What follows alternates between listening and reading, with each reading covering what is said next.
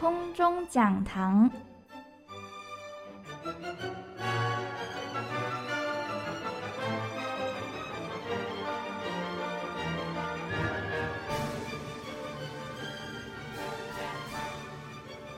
Hi everyone. So I hope everyone enjoy the food and drinks. Um, so that's moving on to the next session of the forum. It is my pleasure to introduce you the moderator of the forum discussion.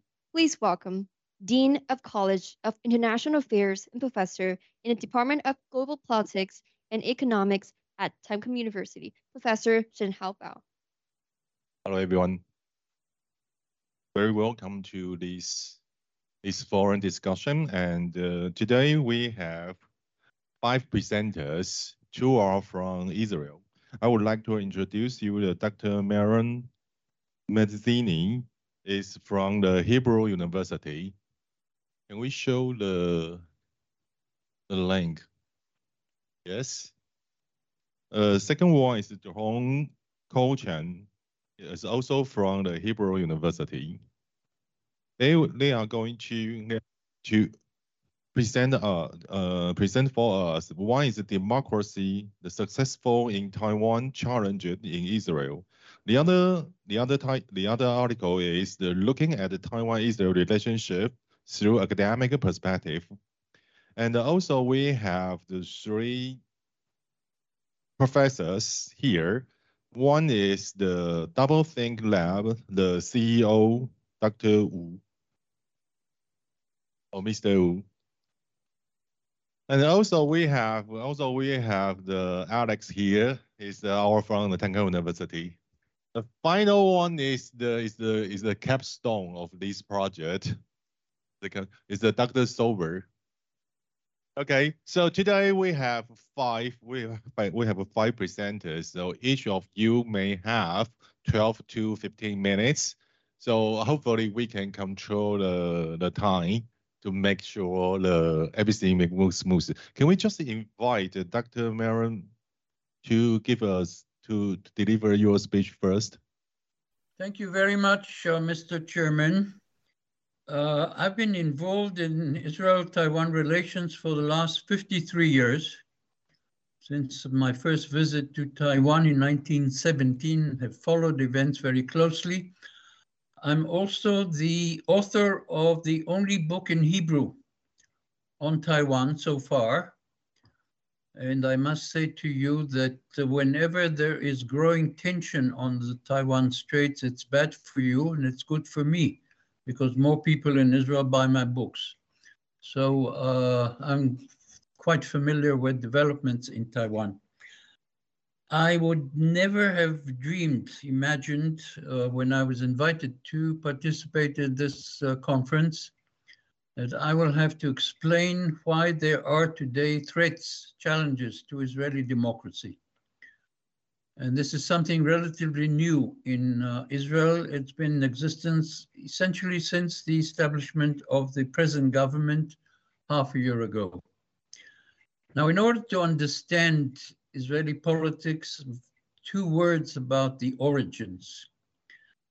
The origins are from two sources. One, Jewish communities in Europe and Arab countries during the Middle Ages and the early modern era, where Jews were a protected, tolerated minority, and they were given a great deal of local autonomy by the outside environment, which was usually hostile. I'm talking about Muslim Christian environment. They had their own autonomy when it came to health, welfare, education, religious affairs. They did not have any autonomy when it came to foreign relations, judiciary, police, military. And the Jewish communities therefore survived under such circumstances, the principle was inclusion. Everybody had to be involved in the working of the community. It was led by two types of people. One, the sages or the elders who were not elected but elevated, usually rabbis. And the other, the wealthy people who paid for the existence of these communities. and they managed to survive quite nicely uh, throughout the centuries. In the 19th century, of outside external influences, mostly in Europe, Eastern Europe, Central Europe, Western Europe, liberalism, democracy, socialism, later on even communism, of course, nationalism. And therefore, increasingly, Jews who began to emerge from their ghettos, from their closed societies, adopted quite a view of these outside influences.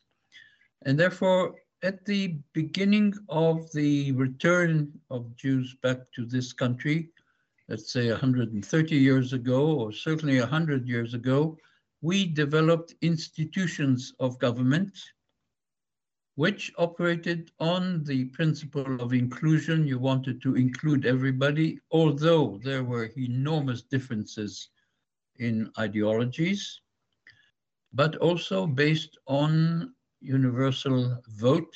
Everybody had the right to vote for the communal institutions.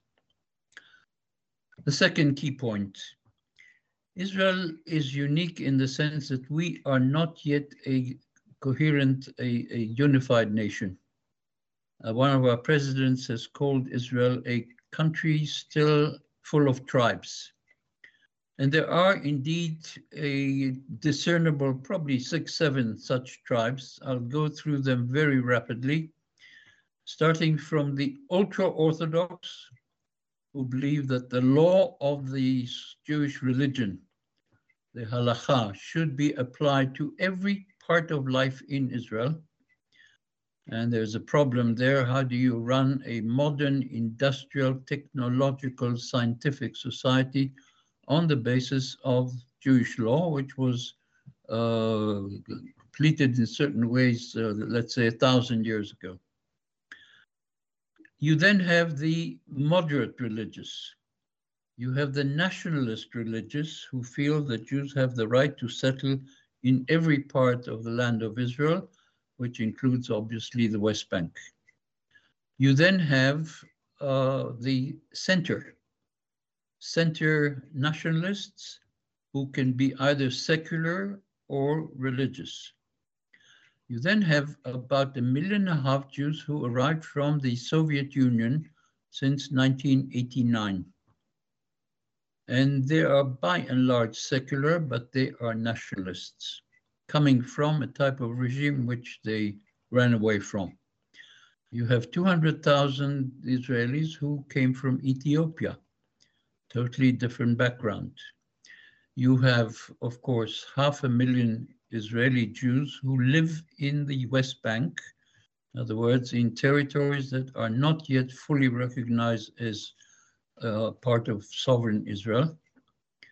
You then have the center right, secular. The population are Arabs. And therefore, it won't be a surprise to you that we have 11 parties.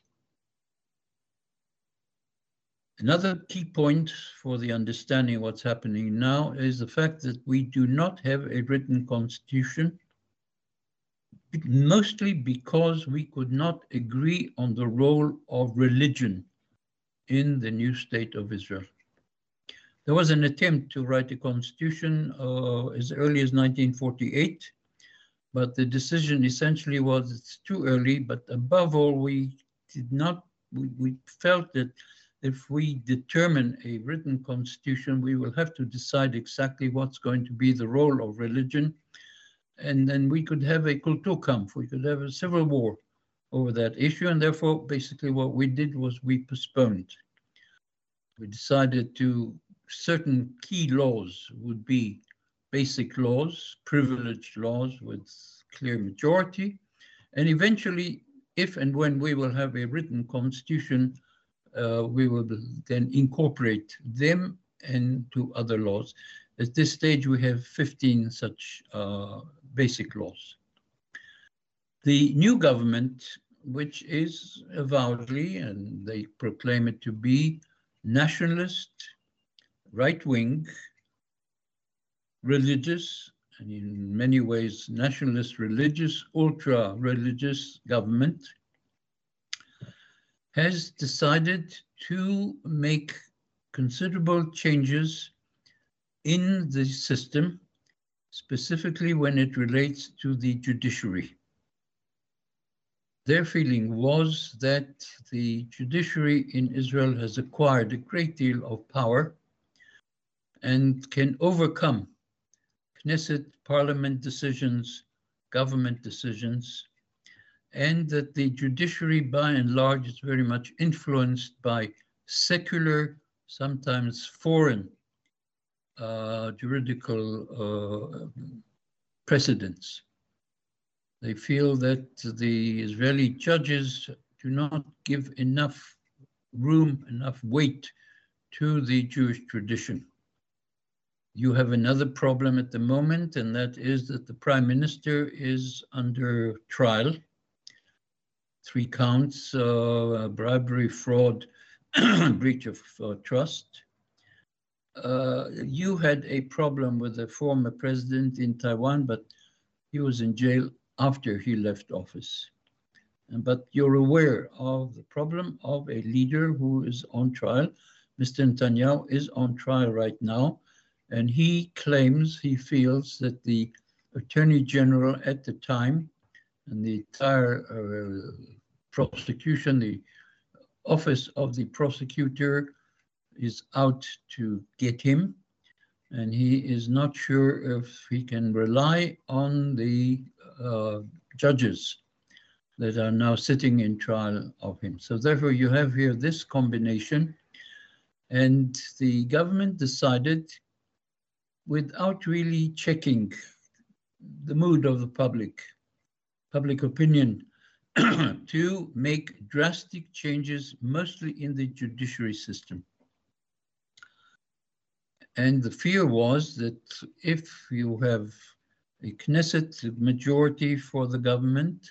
Obviously, the executive would be run by the government, and the judiciary would be selected by the majority, and therefore you will lose uh, the, the checks and balances that characterize virtually all working democracies. And uh, the public felt that this was getting to be a bit too much and we had the phenomena of massive demonstrations against the proposed reforms. You had a phenomena of 200,000, quarter of a million Israelis demonstrating virtually every weekend in the last 22 or 23 weeks, something totally unprecedented in Israel. The government miscalculated partly because they failed to gauge the mood of the country and the opposition to tampering with the, uh, the, the, balance of power. Namely, the fear was that uh, Israel will move, will teeter towards some sort of an authoritarian regime where the ruling coalition will control the executive, the legislative, and the judiciary. And this came, this was seen primarily with the problem, how do you select Supreme Court judges? Who will select the Attorney General? What will be the sphere of influence of the Attorney General? And this created for Israel problems not only in terms of politics, also in terms of religion, and very much so in terms of the economy. The moment the, you can't trust the judiciary uh, branch of the government, then people will sometimes either withdraw or do not invest in the country. And uh, there was a great deal of damage in Israel's foreign relations, especially with the United States, where our relations are based to a large degree on shared values. Uh, America is not exactly a flawless uh, society, but still America has the separation of church and state and the uh, three branches of government that are very, very uh, fanatic when it comes to their uh, privileges and prerogatives. Where are we going from here? Uh, the government realized in recent days that it's gone a bit too far.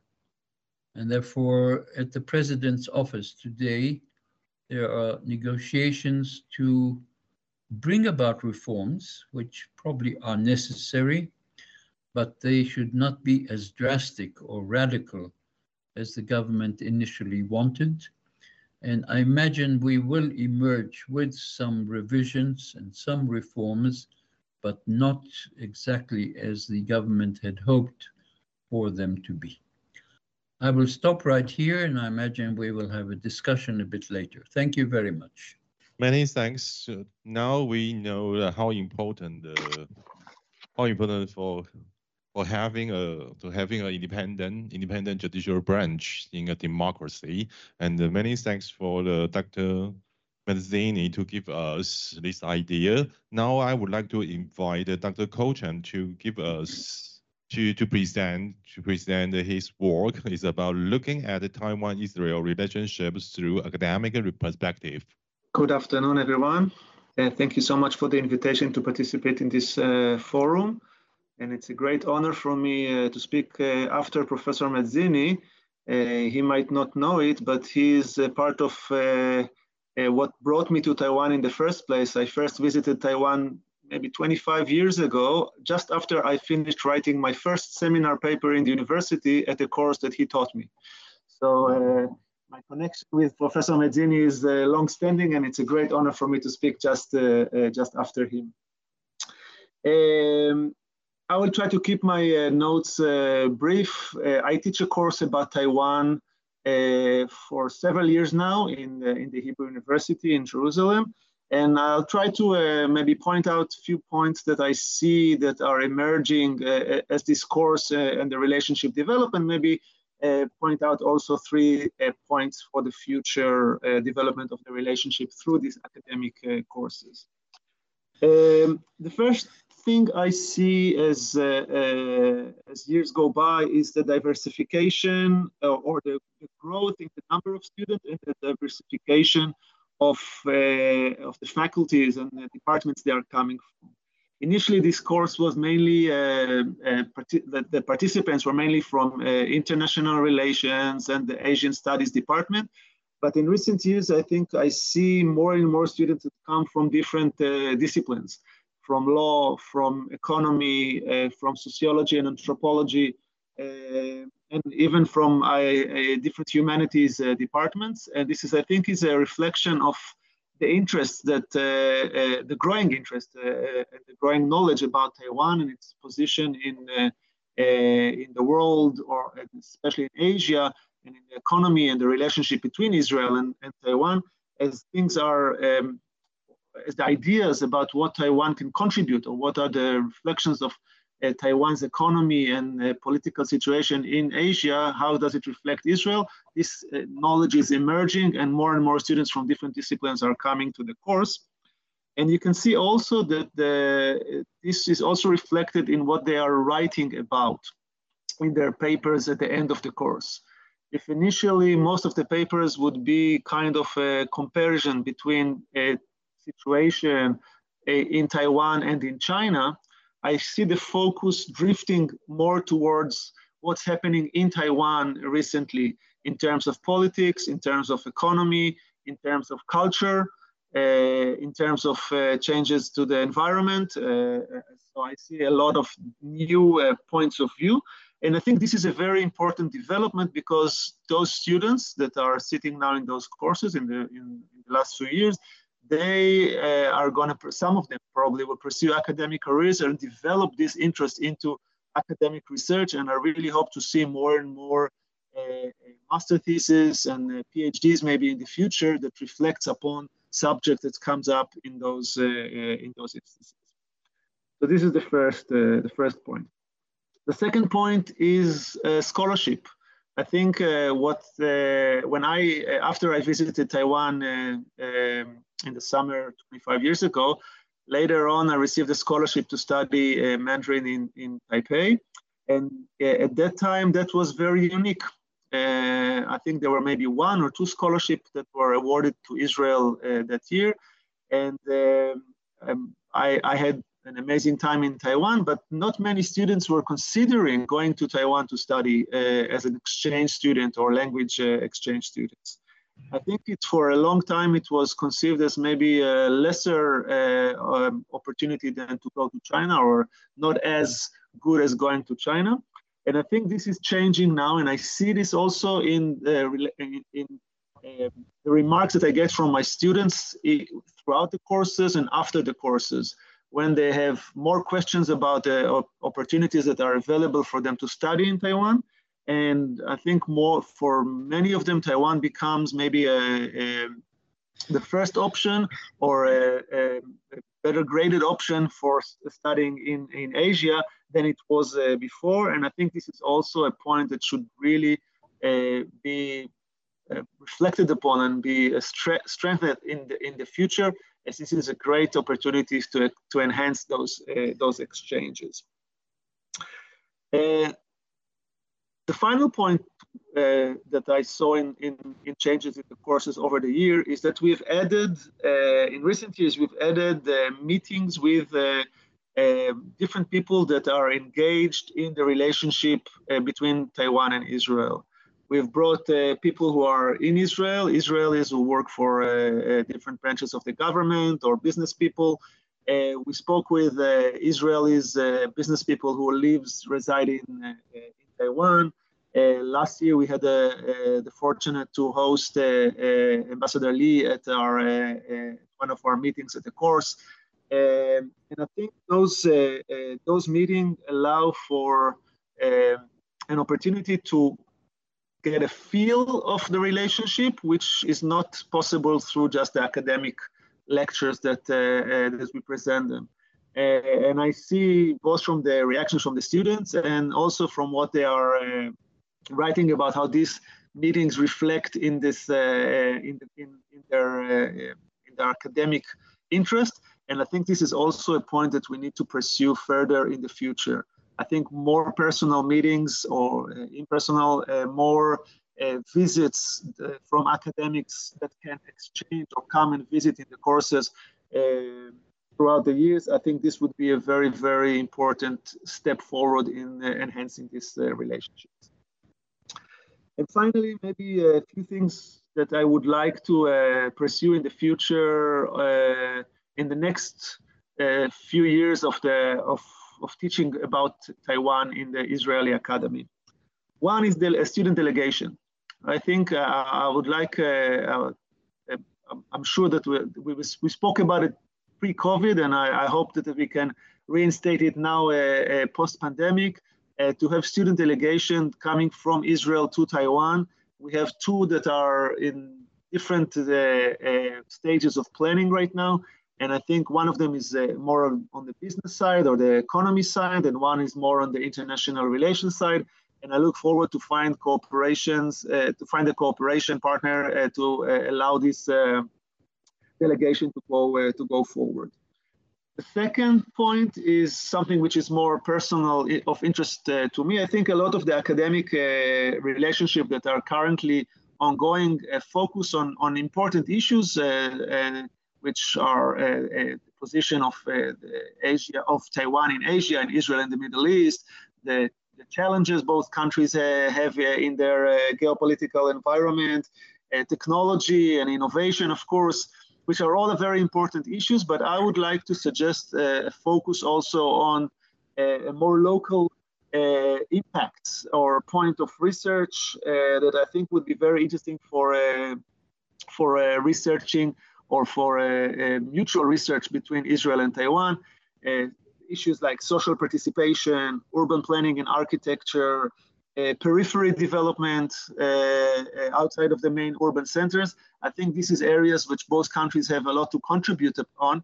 And I think a mutual uh, research on these areas would be a very, very interesting uh, point moving forward. And third, and this was also mentioned by, by in the, in the by the speakers in the first uh, uh, in, the, in the ceremony in the first section of this event is the importance of culture or cultural exchange. And I think this is something that we see in recent years that is really development. uh, I would like to see more of it. I would like to enhance my, my teaching with more cultural uh, events or more cultural insights from Taiwan. Uh, I'm sure that's also be interesting in Taiwan to uh, have more of those cultural events or um, visuals from Israel. Uh, I use cinema in many of uh, movies in many of my classes to uh, points or to enhance the understanding of the students who haven't visited uh, Taiwan or China uh, or Asia at all, especially not in recent years, to let them get the feel of it uh, in if that's at all possible. But I think more of cultural exchange would be a very, very important step forward in my last class a few weeks ago, I um, I played a, a, music song just before the class started by two Taiwanese rap singers. Maybe you know them, Leo Wang and the 9M88. Uh, and suddenly, some of my students said, "Hey, I know this song. I I, I use it to uh, to learn Chinese." And I said, oh, okay, so just let, let's just listen to it until it uh, uh, end. And I think this was a very, very uh, uh, uh interesting way to start a discussion about uh, um, cultural and politics in Taiwan and in Israel you know, with this with this cultural exchange. So I'll leave it here, and I'm, of course I'll be happy to discuss more in the. thank you so much.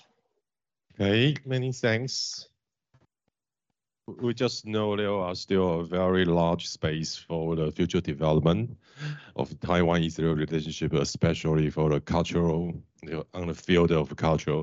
So now I would like to invite the CEO of the Double Thinking Lab, uh, Mr. Wu, to uh, on the topic of ensuring resistance or in global cooperation, uh, global cooperation, addressing foreign information manipulation manipulation and China's influence. Um, hi, everyone. Um, thank you so much for having me here. I'm probably the only person here that um, wasn't um, specialized for Israel.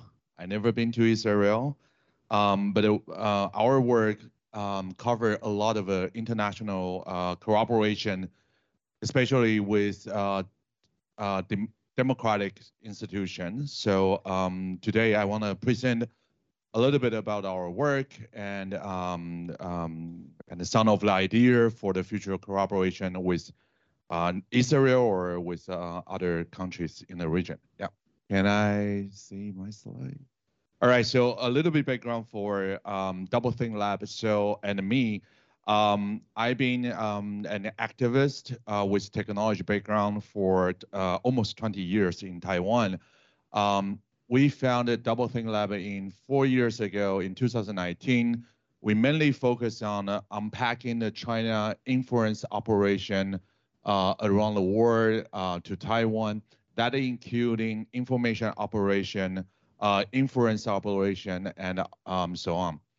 So um, larger amount of uh, work we're doing is uh, related to disinformation or information operation, propaganda campaign, um, like uh, which is conducted by um, China actors or uh, PRC affiliated entities. And another part of our work is to um, facilitate a global network. That global network is trying to, this is me, um, another part of our work is do global research that is uh, building up a um, community that is among the think tank, civil society, China experts, uh, or um, uh, journalists to understand the China influence in different places. Last year, we, we launched a index project. It's called China Index that cover 82 countries in the world, um, has their comp uh, compare their China uh, China influence around those 82 countries. And uh, we got Pakistan as a number one. Second is Cambodia, followed by uh, Singapore, Thailand, Peru, and South Africa. But uh, today, uh, I want to talk to share some of our work is mainly focused on the information operation part. So um, we've been doing this work for four years since the uh, 2019. Uh, we monitor the how the China information space and the Taiwanese media are covering um, those um, propaganda or disinformation. Um, then we since we are archiving a lot of things from Weibo, State Media, everything everywhere, so we are building some of the dashboard um, to show our partners the insights for uh, certain keywords. And because we can, um, because we have a lot of the data for the state media uh, from China, so now we can apply some of the machine learning algorithm to that machine to compare uh, in terms of a keyword bias, framing bias, or coverage bias, which media in Taiwan is always aligned with the PRC narrative and which it doesn't. Uh, we do this work not only in Taiwan, but also with ASPI in Australia, um, a small experiment in Japan as well. And also we are now expanding this technology to uh, different language. Um, so basically you can say our work is um, as a very, very simple way to uh, describe our work is we try to find a cyber troop online, uh, 找网军, uh, uh, online 网军. Um, how we found those uh, cyber troop. For instance, we can look into a set of a group of uh, uh, accounts and look into when they tweet those content. For instance, as you can see here, they tweeted um, uh, those group of people. They tweeted from the Beijing time zone, start from the morning, and then they have a lunch break in the middle, and then they go off the work by 5 p.m. and so so it's a very good work-life balance here, uh, but it's very, very different than normal users, uh, the time the normal user would use the uh, Twitter. Uh, since last year, we've been conducting the research about how the China um, PRC government and the China actors are replicating the Russia narrative to um, undermine the Ukrainian integrities. Uh, for the first 100 days, we've been publishing that what we've been observed on the Weibo, state media, or those influencers from China, what they are talking about, and what is they are replicating, and also what they don't talk about at all. And that that uh, research, that sorry, that update is of course um, be circulating by uh, major countries' governments that also be quoted by State Department uh, last year. I give you some example for uh, what they are actually talking about. So first, um, there was a story about the Azov Battalion. The Azov Battalion became a huge trending keywords to undermine the Ukrainian uh, during the, uh, the war and the last year. So the story was originated from the 2019. 2019, there are some Ukrainian um, young people, they went to the Hong Kong, joined the protest, uh, because they think it is a democratic historical moment. And they take some selfie and they post on the Facebook. And within a day, that those photos be taken by a Russian media, small media, saying that those Ukrainian are CIA-funded Nazi, Ukrainian Nazi. They went to the Hong Kong to support the whole rally.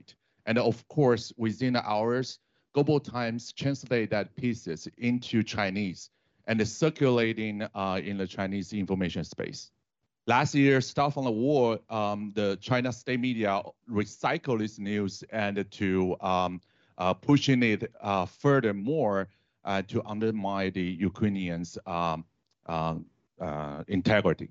And of course, you know a lot of things about the biolab, right? So the biolab conspiracy series start from the uh, Ukrainian have the biolab that is funded by US and then now become like the COVID-19 is invented by that biolab inside of Ukraine. And then that went uh, further. How much that be circulated in the Chinese information space? Uh, so we do a small research on the Facebook and see that how those news be uh, uh, post. So as you can see from this graph, there's a three different um, type of the group. They are uh, sharing this type of news. One is the uh, the blue one, the biggest one is more poor Hong Kong government group. And on the top of that is a Malaysia news website. And uh, the uh, pink one, they are a content fund group that long exists to promote global Chinese uh, rising group uh, also operating in Malaysia. So how do we know they are of cyber troop because they share the same link into those fan page uh, fan groups within a minute and in a automation pattern. So that means that all the dots you saw on this graph, uh, they share the same link within a 60 second, and they all share by very few amplifier and to day by days, and they have a show uh, a little bit pattern. For instance, like um, sorry, like this one. There's a um, you see there's a one account is called Men Men. They share twice, then they switch to another account, uh, John Ma, and then they share five times, and then they keep doing that, uh, go on and on. And of course, they all share the news from the original uh, account. This account um, shows some of the fake fake account um, uh, signature that she's a, a, lady with a Thai name. She says she live in Bangkok, uh, but every post she had is in uh, traditional or simplified Chinese. Her profile photo is using the face app from this Western look lady to the Asian look lady. And also um, another photo here is also fake, um, fake one. And that another photo here uh, is a random photo she copied from the uh, e-commerce website. Uh, similar things we are uh, conducting. Uh, ultimate goal is we try to use the technology to find that if we can scan a large scale of the account on the Twitter and find out who is the little pink, just Xiao Hong. Uh, little pink means like they are nationalism or they are cyber troop or they are pay actors. We don't know. All right. But the, um, for instance, they've been um, for that with the technology, we can be more easy to find those like a sender actor. this is also what we found. There's this uh, uh, little pink account. She posts everything related to politics. Every tweet is related to uh, China narrative, and she tweeted averagely 246 times per day, Sunday to Monday, basically every living hours. So, um, and of course, her photo is also fake by using uh, Face app.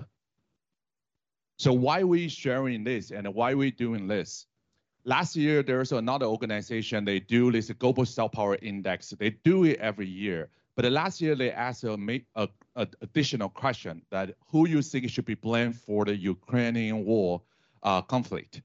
And as you can see that the major countries think it is Russia's fault or Russia should be blamed. But when it comes to like Turkey, India, they are not so sure. But when it comes to the China, uh, out of the 50% of the people say it's the U.S. fault. Why the second, number second, is NATO. And they think Ukraine and Russia is equally innocent. So this is a kind of a, a, uh, a demonstration for how stronger, how uh, powerful the propaganda and the disinformation can change in the public opinions and the discourse. Just a, a week ago, um, there is a Canadian-based Taiwanese uh, scholar, a professor, um, uh, Dr. Shen Longxin, uh, Dr. Shen. He posted a uh, Facebook post say that there is a, a huge amount of the TikTok video talking about Israel is going to be eliminate uh, very soon. And um, um, as there's a four videos she shared, he shared that the first one is say Israel, no, uh, they are wrong, but it's too late. Second one is like asking a question whether Israel is really going to be eliminated. And the third one is saying that, that there's a rocket, there's a, a bomb um, uh, flying to uh, the capital. And then the last one is talking about the uh, president of Israel is calling for help. Um, yeah, and of course we all know that's all fake, right? So um, I will end my presentation here. Uh, we've been doing this work, um, and also we are trying to expand it to uh, working, uh, build up a community for people who run this information operation research in the Indo-Pacific region. And um, hopefully we can learn more about how China uh, disinformation campaign, not only in Taiwan, not only in Chinese, but also in a lot of different uh, countries or language too. Yes, thank you. Okay.